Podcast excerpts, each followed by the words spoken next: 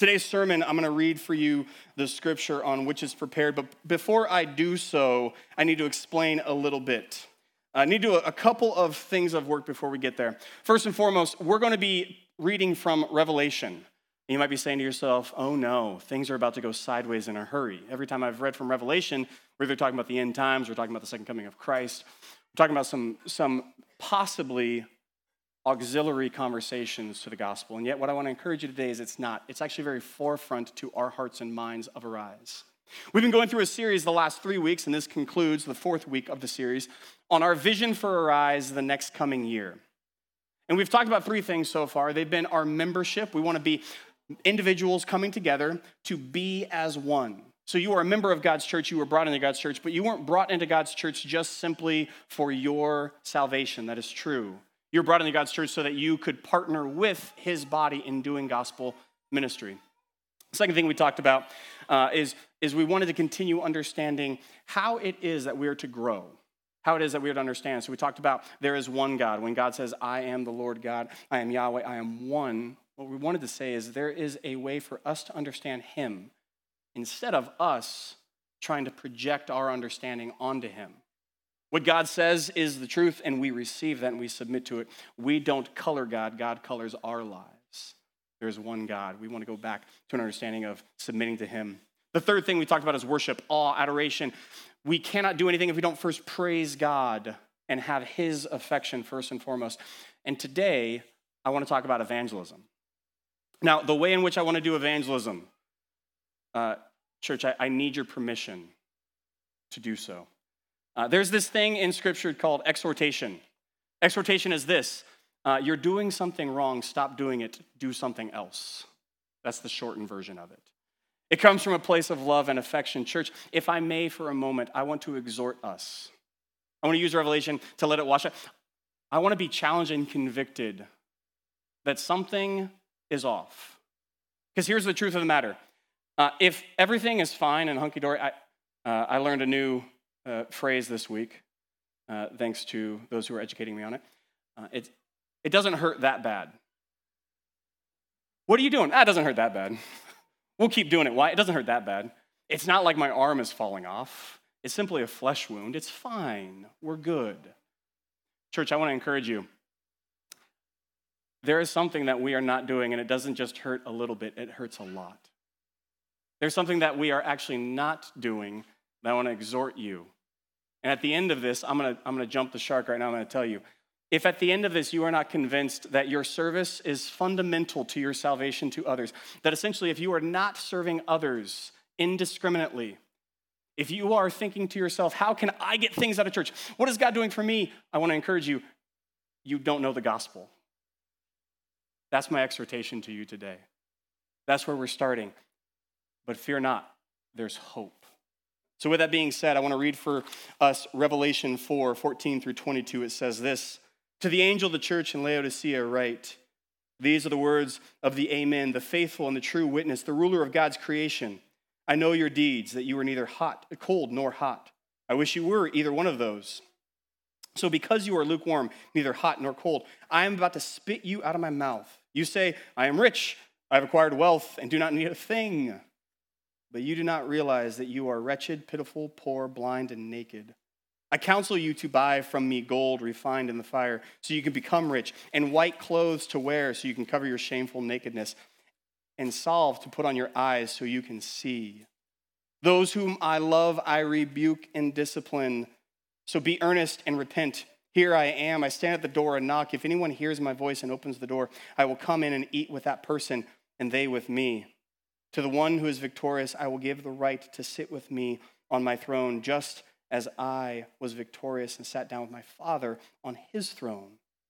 Whoever has ears, let them hear what the Spirit says to the churches. I warned you. Revelation gets after it in a hurry. God's church hears a rebuke, and he says, I rebuke and I discipline those whom I love. And he says this Church, you are neither hot nor cold, you are lukewarm. Now, the reason that I wanted to preach on this as we're talking about evangelism Uh, here's, here's where I typically would have gone to talk about evangelism. And it's just, I could preach this sermon if I'm in an airport and we get, there needs to be service. You go to the prodigal son and you preach from that, and you get head nods and amens all day long. It is just, whenever I, I guest preach at a church and I say, hey, do you have a text to, to do? They're like, no. I'm like, sweet, we preach in prodigal son. This is not that scripture. This, is, this takes a little bit of introspection, so I encourage you. I welcome you. I give you permission uh, no shame and guilt here. Conviction and hope. That's what I want. Conviction and hope. That's the first part. Because we're at an interesting point of our church's life. Very, very interesting point. 2020 has been hard. Again, understatement. We're entering a season in which COVID is dragging on. We're entering November, which every four years gets crazy. We start having all sorts of feelings and opinions and emotions and thoughts, and we bring them to the surface, and we want to have this natural inclination in our bent state, in our human state that's bent and broken. We want to divide. That's one of the, the most fundamental things of the human experience. We love division. We love it. It's, it's ones and zeros, it's binaries, it's black and white. We say this, and you're over there, and how dare you get away from me? Actually, what scripture says is, what God says is, not in my church. You do that other places if you want, not in my church. You go other places if you want to do that, not in my church. We'll divide over things that are, that are fundamental to the human experience, that are fundamental to who God says He is. But what God wants to say to us today, and what He says to the church in Laodicea, is He says, You are focusing on silly things. And we'll get to what those silly things are. And then He, he challenges them you are neither hot nor cold. I'm about to spit you out if you don't become useful. He says, if you don't become useful, if by my gospel to you, if you are not enacting the gospel, if you just take the gospel and sit down with it and nothing else, if you are not bringing people into the word, into my church, into salvation, I'm going to spit you out. Now, doesn't that sound like a works righteous? Doesn't that sound like I have to be better, do better to get salvation? It sounds that way but it's not. It sounds that way, but it's not. What God wants to tell us today is if you are members of my church and you know who I am and you are worshiping me, he says this you will naturally grow and evangelize. You will naturally unify. You will automatically be people who are together. And if you're not together, if you're not growing, if you're not evangelizing, you know what the remedy is? Not do better, be better, do more. That's not the answer. The answer is Go back to steps one, two, and three. Do you know you're saved into his church? Do you know who he is? And do you affectionately worship him? Healthy things grow, unhealthy things don't.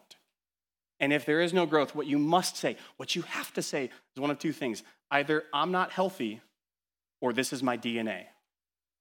Uh, I've said this before. I wish I was six six and could run the floor like LeBron James. That would have been just my dream. I wish God had made me be able to, to dunk a basketball with ease. Uh, my kids clown me. We're on vacation this summer. There was a basketball hoop and a basketball. They said, Hey, Dad, can you dunk? I said, No, son. They're like, Yeah, you, Dad, go dunk. And I tried. I pulled a hammy, I think, along the way. I wish I could. So one of two things need to happen. Either I was my DNA was never intended to be able to do that, or I'm not healthy enough. I'm not fit enough to do it. These two things must be true. Church, if we are not growing, here's the answer either we are unhealthy, we need to fix that, or our DNA is not for it. I want to challenge you why we're at an interesting crossroads. Arise's life, let me tell you, our DNA is there. We started as a church plant. We started as a whole bunch of people that were out in the world, either in college or on the outside of gospel faith, and came to understand what that was. And then we grew and we exploded. And something happened along the way Something happened that we forgot that love and we substituted it with other things. Today, I want to suggest that we need to get back on mission by serving the community united together in proclaiming the gospel for all people. Let say that again. I suggest we get back on mission with serving the community by uniting together in proclaiming the gospel for all people. And here's a simpler way of saying it, and maybe a more cutting way, maybe, maybe an exhortation way. You have two options in life. You can die with your freedoms and your rights, or you can live serving other people. You can't have both. You can die giving up your freedoms and your rights so that other people may live. Parents, if you have children, this is you. You may say, oh, the, the children are really, really, when I'm, when I'm kind of feeling a little sassy and I want to get after somebody, I'm talking to a guy and they're like, oh man, my kids are just ruining my life. I'm so mad. They take up all my time. I look at them and I say, you know what kids do, right? And they go, yeah, yeah, yeah, but oh man, it's just the worst. And I, I, again, tongue in cheek, I said, well, then why'd you have them? Now, sometimes that goes really well. Other times I see the fist balling up and I'm like, oh man. Here's what I want to say to you, church. If you were saved, you were not saved just so simply you can be comfortable. You were saved so you can give up your rights, so that all your rights will be given to you in Christ, so you don't have to fight for your rights. The Beastie Boys were wrong. But they were also so right. You don't have to fight for your rights. Christ has already fought for them, and now we can relinquish them and follow after him. So, here are some ways in which I think we have gotten away from our gospel intentionality. Here are some, some things that we've substituted with the gospel our leisure, our political op- opinions, our comfort with friends, our desire for what I'm going to call happiness. Doesn't God want me to be happy? What if God wants you to be holy? Our freedom and rights, our belief that morals are the most are not important to God, our beliefs that morals are the most important thing to God. See, we've substituted all these things for the gospel, and today I want you to hear if you're part of our church, I want you to be reminded of this. If you're not part of the gospel, if you're outside the gospel, I want you to hear this. If you think you're in the gospel and you can't agree with this next statement, I want to encourage you, you're not in the gospel. And I encourage you to become part of the gospel. You are a sinner who is not saved by your actions, but the actions of another, not so that you can get what you want, but rather so you could usher in what he wants. That's the gospel. I'm far more broken than I ever thought possible, and I can't bend myself. I can't correct myself. He has already done that and has given it to me. I take his identity, I don't make my own identity. That's the gospel. If you can't say that, I encourage you today conviction, not shame and guilt. I hope you're convicted that I can keep trying and trying and trying and trying, and I'll never be able to make for myself something that God's already given me. So, how can we become people who are competing to give up our rights instead of those who are hoarding our rights? How can we do so? I want to take a church, I want to take a look at the church of Laodicea and see why God is not pleased with them. The answer is because they're not being useful and then give us hope. So in order to do so, I want to see why isn't he pleased? What is the hope, and how can we get this hope? Why isn't he pleased? God says in, his, uh, in, in the Revelation letter, he goes to each church and he says, Hey, church, you're doing A, B, and C really well. Keep it up. But you know what? Hey, fix these one or two things and we'll be fine. And then he goes to the next church and say, Hey, you're doing A, B, and C really well. Keep it up. Fix these one or two things. And then he gets to Laodicea and he says this I know your works, and I'm about to spit you out. Full stop. And you're like, wow, what? Hold on, where's the, where's the like, hey, I love you, and then the punch? Where's the like, hey, we're doing things good, but where's, where's that? And he looks at the church of Laodicea and says, I know your works. I'm about to spit you out. Church, the first thing I want you to hear is we need to understand why that is in the, in the church of Laodicea, Laodicea, in the city of Laodicea. And I want to encourage you I'm going to try to describe to you what made this city a city, and I want you to tell me if there's a city like that in America. They were an incredible financial institution state. They had great business practices and banks everywhere. Okay, step one.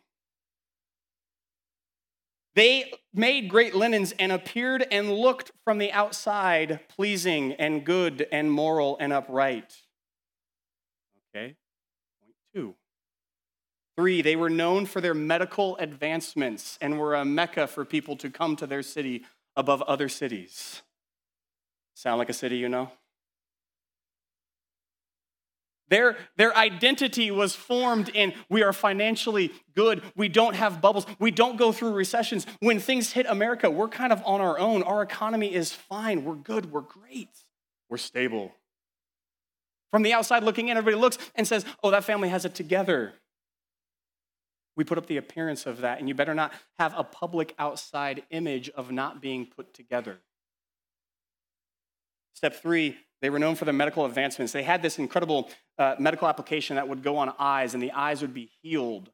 And the reason that they had all this because of their location, they were a mecca of transit and marketing and business. People would come there, and they had incredible in industries of commerce.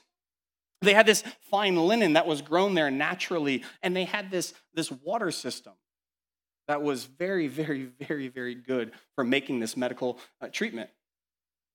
Now, we have to understand what God is saying about them. And when he says you're neither hot nor cold, you're lukewarm, he's actually saying this. When we hear that, we think this I have to be on fire for God. Don't we hear that and go, oh, I need to be on fire? That's not what it's saying. It's not saying you have to be on fire for God. What he is saying when he says you're neither hot nor cold, you're not refreshing nor are you therapeutic, what he's saying is lukewarm water. What can you do with lukewarm water? Can you clean with it? No, not, not so much. does it comfort you when you get in a lukewarm bath, when you put your foot in? What do you do instantaneously? You rip that foot right back out. You're saying, I'm not getting in that. When it's tepid, when it's room temperature, there's not a lot, it's not refreshing on a hot day. It's not comforting on a cold day. It just is. What Christ is saying is this Church at Laodicea, you just are. Uh, there's this really funny sitcom, New Girl, uh, and there's a line in here. This is, church, this next statement is not a political statement. Happens to be a great line from the comedy. They were talking about how to get another guy interested in the main character, and the encouragement from one of the friends was to pull a Biden. And they said, What do you mean? Just, just be there. What do you mean? Just be there. Where he is, be there. If he moves, be there. If he's talking to somebody else, be there. And, she, and he says, pull a Biden. Just be there. Again, not a political statement, just a line from the show. And what he was saying and what Christ is saying is actually don't just be there. Don't just go through perfunctory things. Don't just keep doing the same status quo. Don't just show up on church and go to life group and go through the motions. He's saying to the church at Laodicea, guys, you're not being helpful to the world. You're actually just like them. You were known as a center of industry and a center of appearing good and a center of medical advancements. And you know what's happened to the church? The church started off as something outside of that. The church started off as something counter to that culture. The church started off as something, as we'll get to down the road, as completely different from the way in which the community lived around it. And that is what attracted people to it. Do you know how hard it is to preach the gospel that you are bent and broken and don't have anything good on your own and need Christ to fulfill all of your dreams? That's a hard sell. Do you know why the church in Laodicea grew? Because as they were in community, they said this Our God is not finance, our God is not health, our God is not appearing good. That's what started the church. And when God comes, when Christ comes and speaks to Laodicea through John, it says, all of that is gone, and now the church is known for being rich, appearing good, and looking just like the world of, of medical, being concerned with health above all. Church, what he is saying is this you become a firefighter who doesn't want to go into a burning building because your clothes might get dirty. You become a surgeon who doesn't want to get messy on their white coat. You're like a dog who can't hunt. You're like a cat. Period.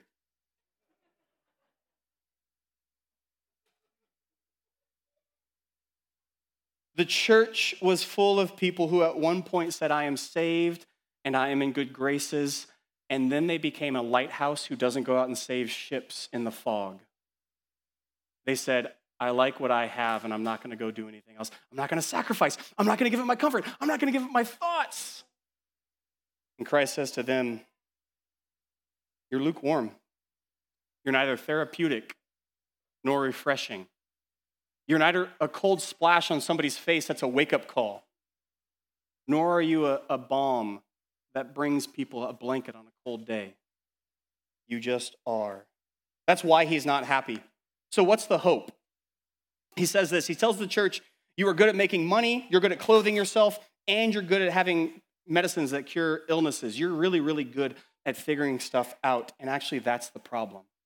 He says in Revelation, You think you're rich, but you're not. You think you're clothed, clothed, but you're not. You think you're healthy, but you're not. And he says this You are spiritually bankrupt, not rich. You are naked and shameful, not clothed.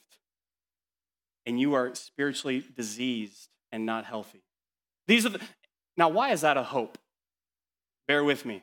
Follow with me down this road. He says, first and foremost, you are spiritually bankrupt. The Bible talks about all the time about being spiritually bankrupt. We have to understand what this is. And this is a very, very, very, very hard topic to understand. I'm going to try to explain it best I can.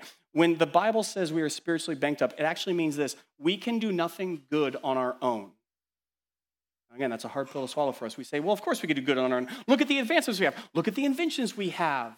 And I say, yes, you're absolutely right. For seasons, we progress, and seasons, we push. And for seasons, what happens cyclically in our lives? What happens cyclically over history?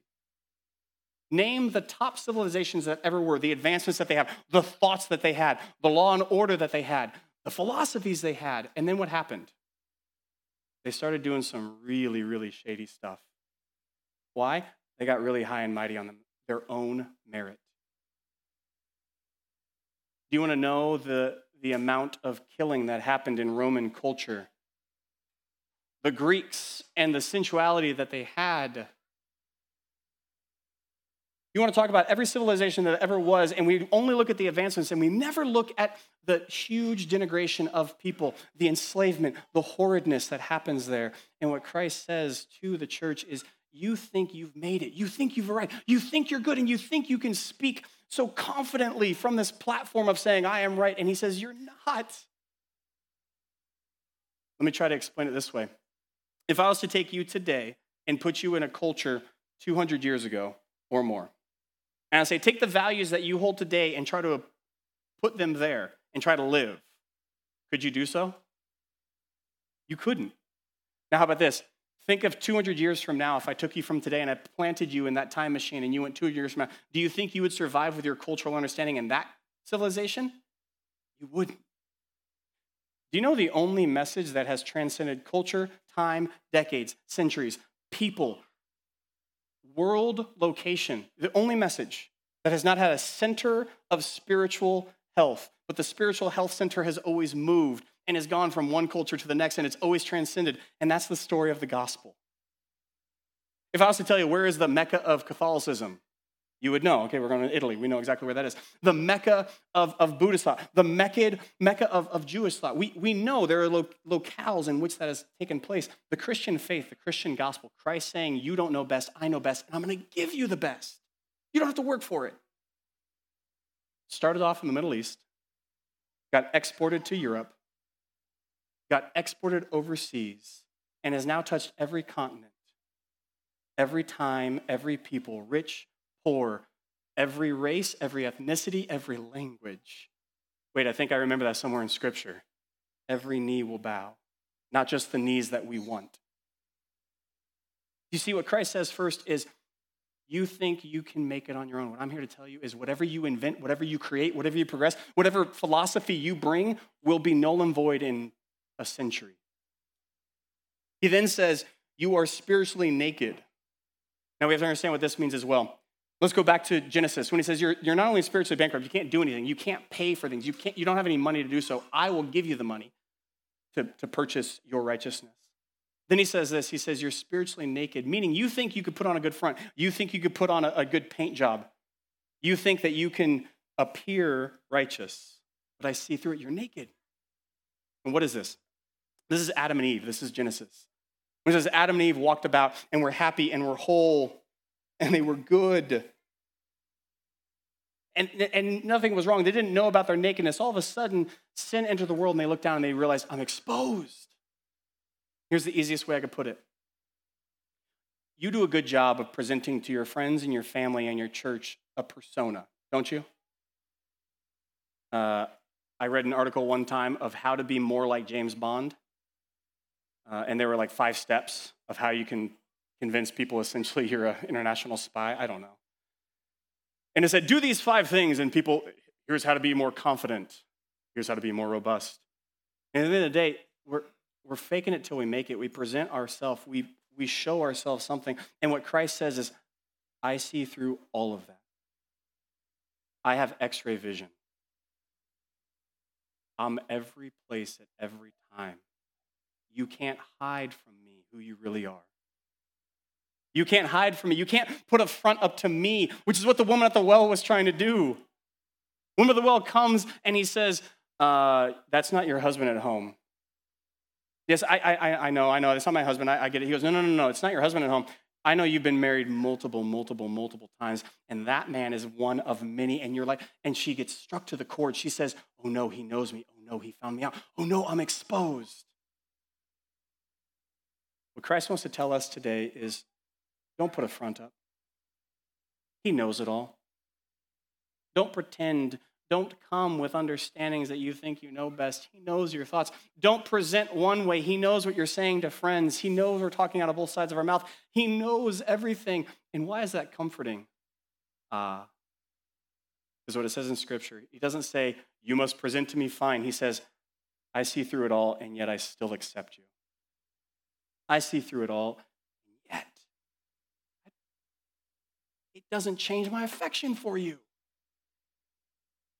He says, You are spiritually naked, and you know it, and I know it. How do I know you know it? You run from the truth. You try to hide yourself. You try to build up a wall or persona. You keep people at arm's reach, right? You don't let too, too many people see the real you. You don't have people over for dinner at your house when it's a complete disaster and mess you clean up beforehand. And you say, I don't want to put up a front. Stop putting up a front. Christ sees through it. And lastly, what does it mean that spiritually diseased?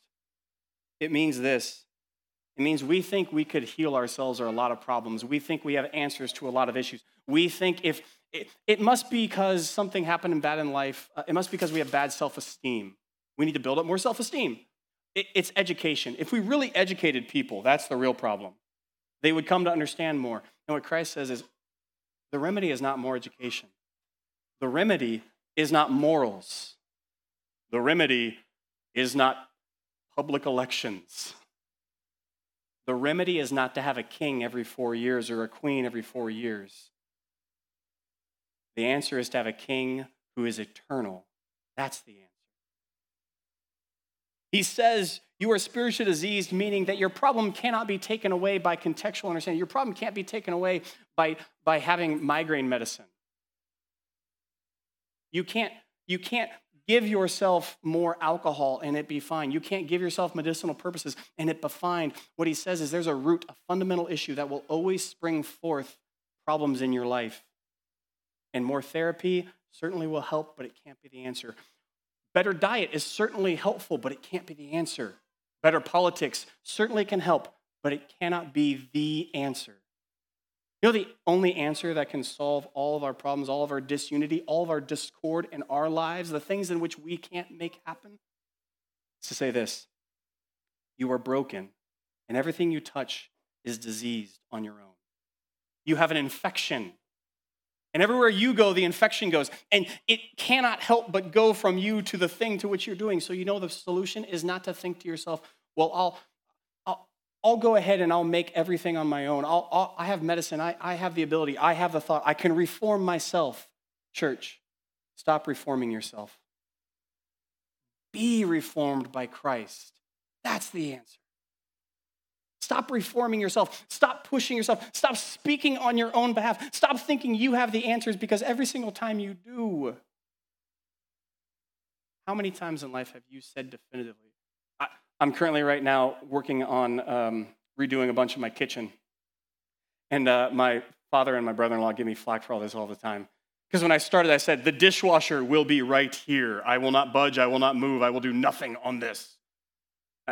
It was like with that volume, too, I said it to him.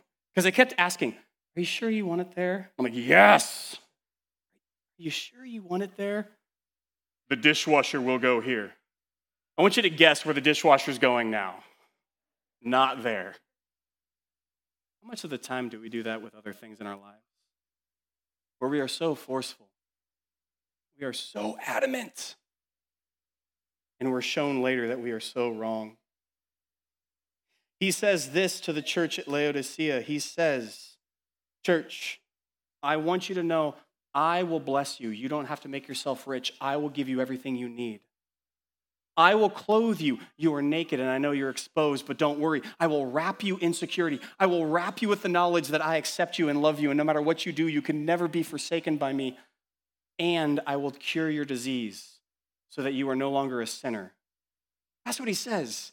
Says, Church, you thought you were rich, but you haven't taken gold from me, so you're poor. You thought you were clothed, but you didn't take my righteousness. You took your own clothing. You're naked.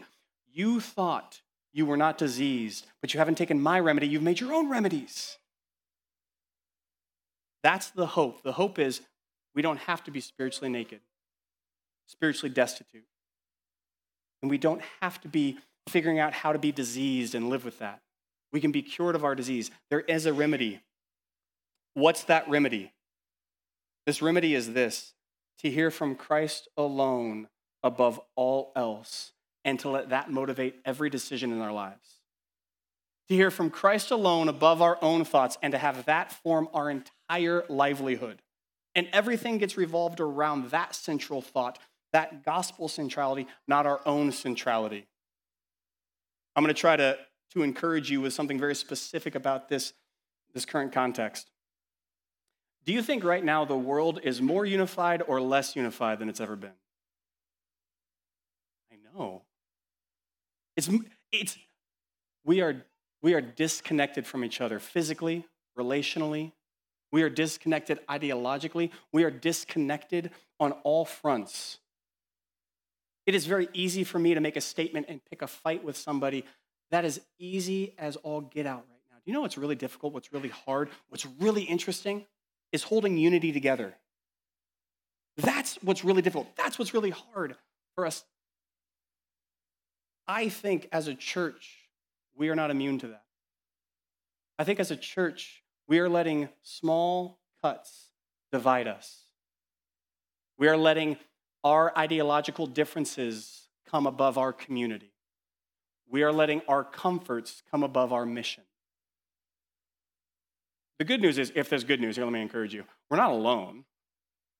I think there are many churches who struggle with this today. I think a lot of people regard that if we say the right thing, if we vote the right way, if we do the right thing, we're fine. And we've, we've checked off the mark of our obligation to church, to God, to the gospel. Laodicea is a reminder to the entire church in the West. I'll just use the West because that's all I really know about. In America, how about that?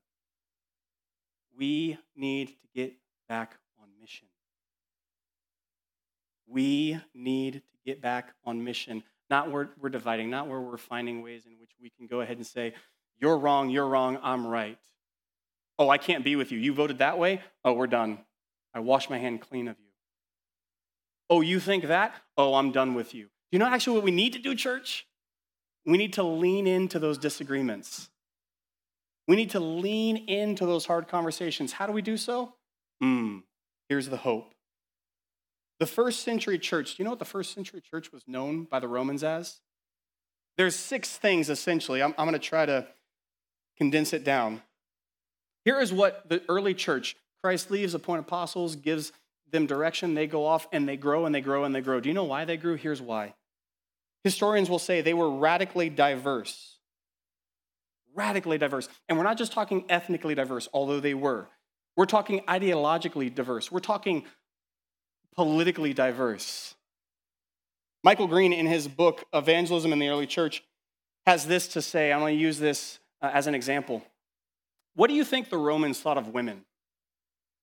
Thought they held them in high regard? Not a chance. Held them in very low regard. Do you know the percentages of women in the early church who comprise the membership of the early church?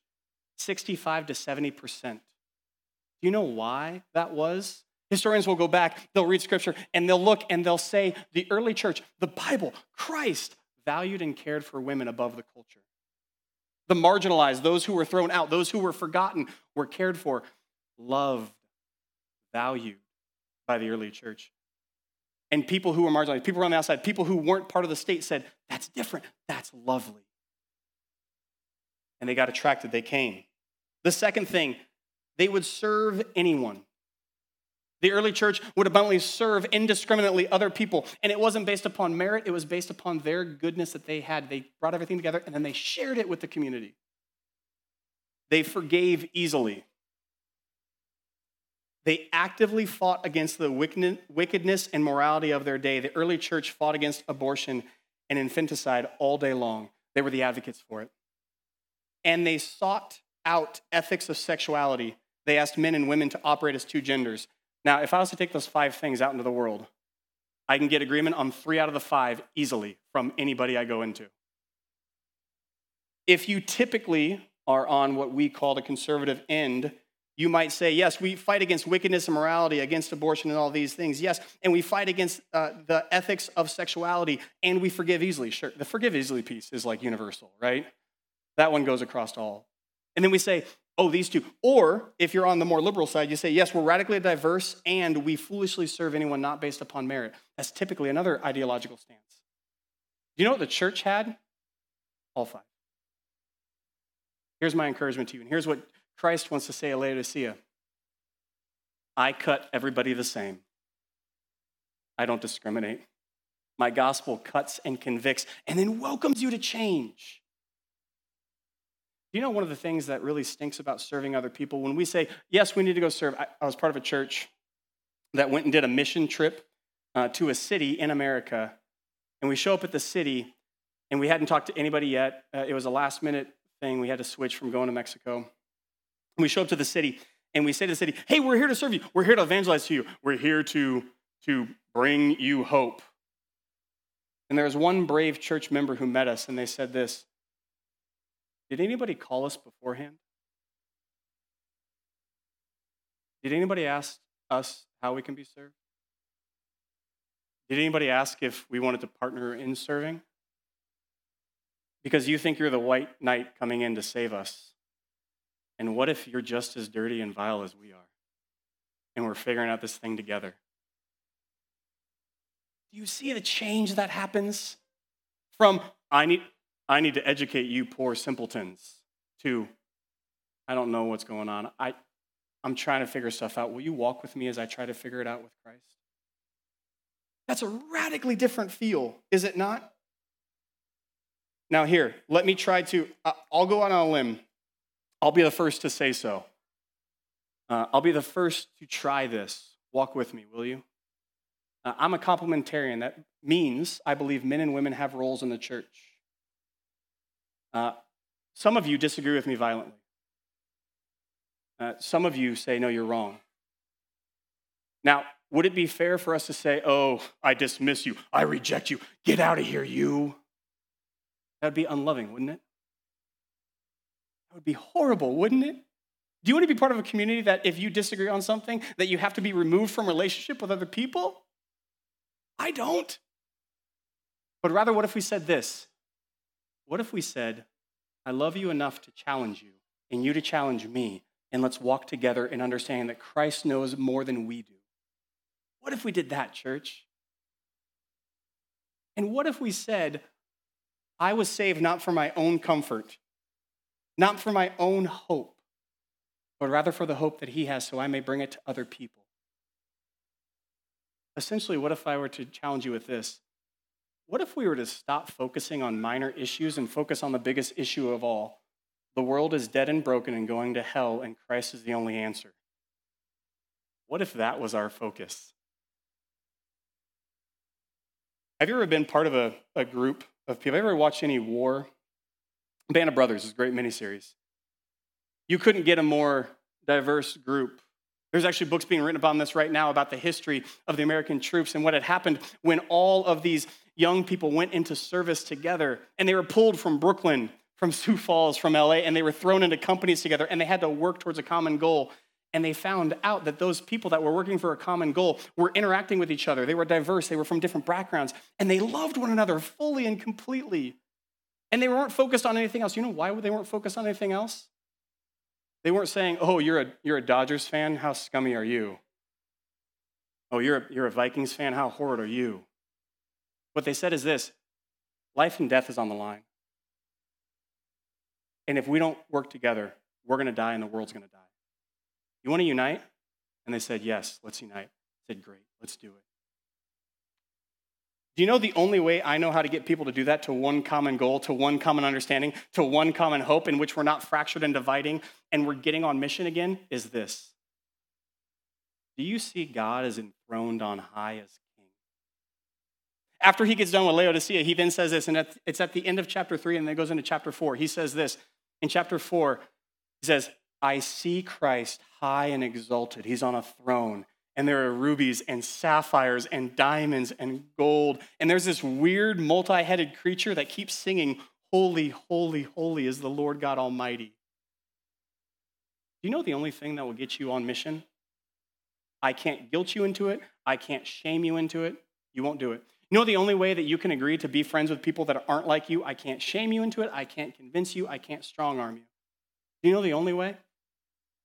If you see Christ as more beautiful than everything. If you see Christ as better, enthroned on high, you will. If you see Christ as above all, you will. If you see Christ as the purveyor of all love and affection and gospel, you will lay down your gifts. You will lay down. You will not help but bow before him. If I take you to the Grand Canyon and you see the expanse, you can't help but go, oh my. And it will stop you in your tracks Church, I think our problem is this, if I may. We have a very low view of Christ. We think he's pocket sized and portable. We think we get him fully. We think we speak 100% from him. And what he says is, oh, church, you've lost your first love.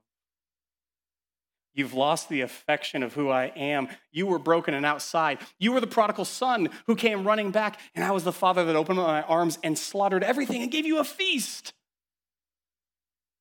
Could you imagine if you had, could you imagine your parents? You literally gave them the middle finger as you walked out the door. You stole their money, you went and you wasted it all.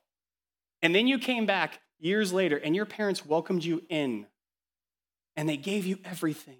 They gave you clothes. They gave you your inheritance back. They gave you a feast. And at the feast, you were at the door saying, You can't come in. You can't come in. You can't come in. You can't come in. Do you know what that would mean? You don't understand the sacrifice your father gave you. That would mean you don't see the banquet behind you. You're more focused on retribution than you are the blessing you've been given. So, church, here's my encouragement to you. Can we say definitively that we as a church, and if you want to group us in with all of American church, fine, that's great. Can you admit that as a community of believers, we need to become better of giving up our rights so others may see life? I would say amen to that. I hope you do too. If you are outside of the gospel, if you don't know that faith, if you think you're in the gospel and something about this has said, no, no, no, it's my rights, it's what I want, it's what I believe, I encourage you, you haven't seen the banquet feast that Christ has given you. You haven't seen the blessing, His gold, not yours, His clothing, not your clothing, His remedy, not your remedy.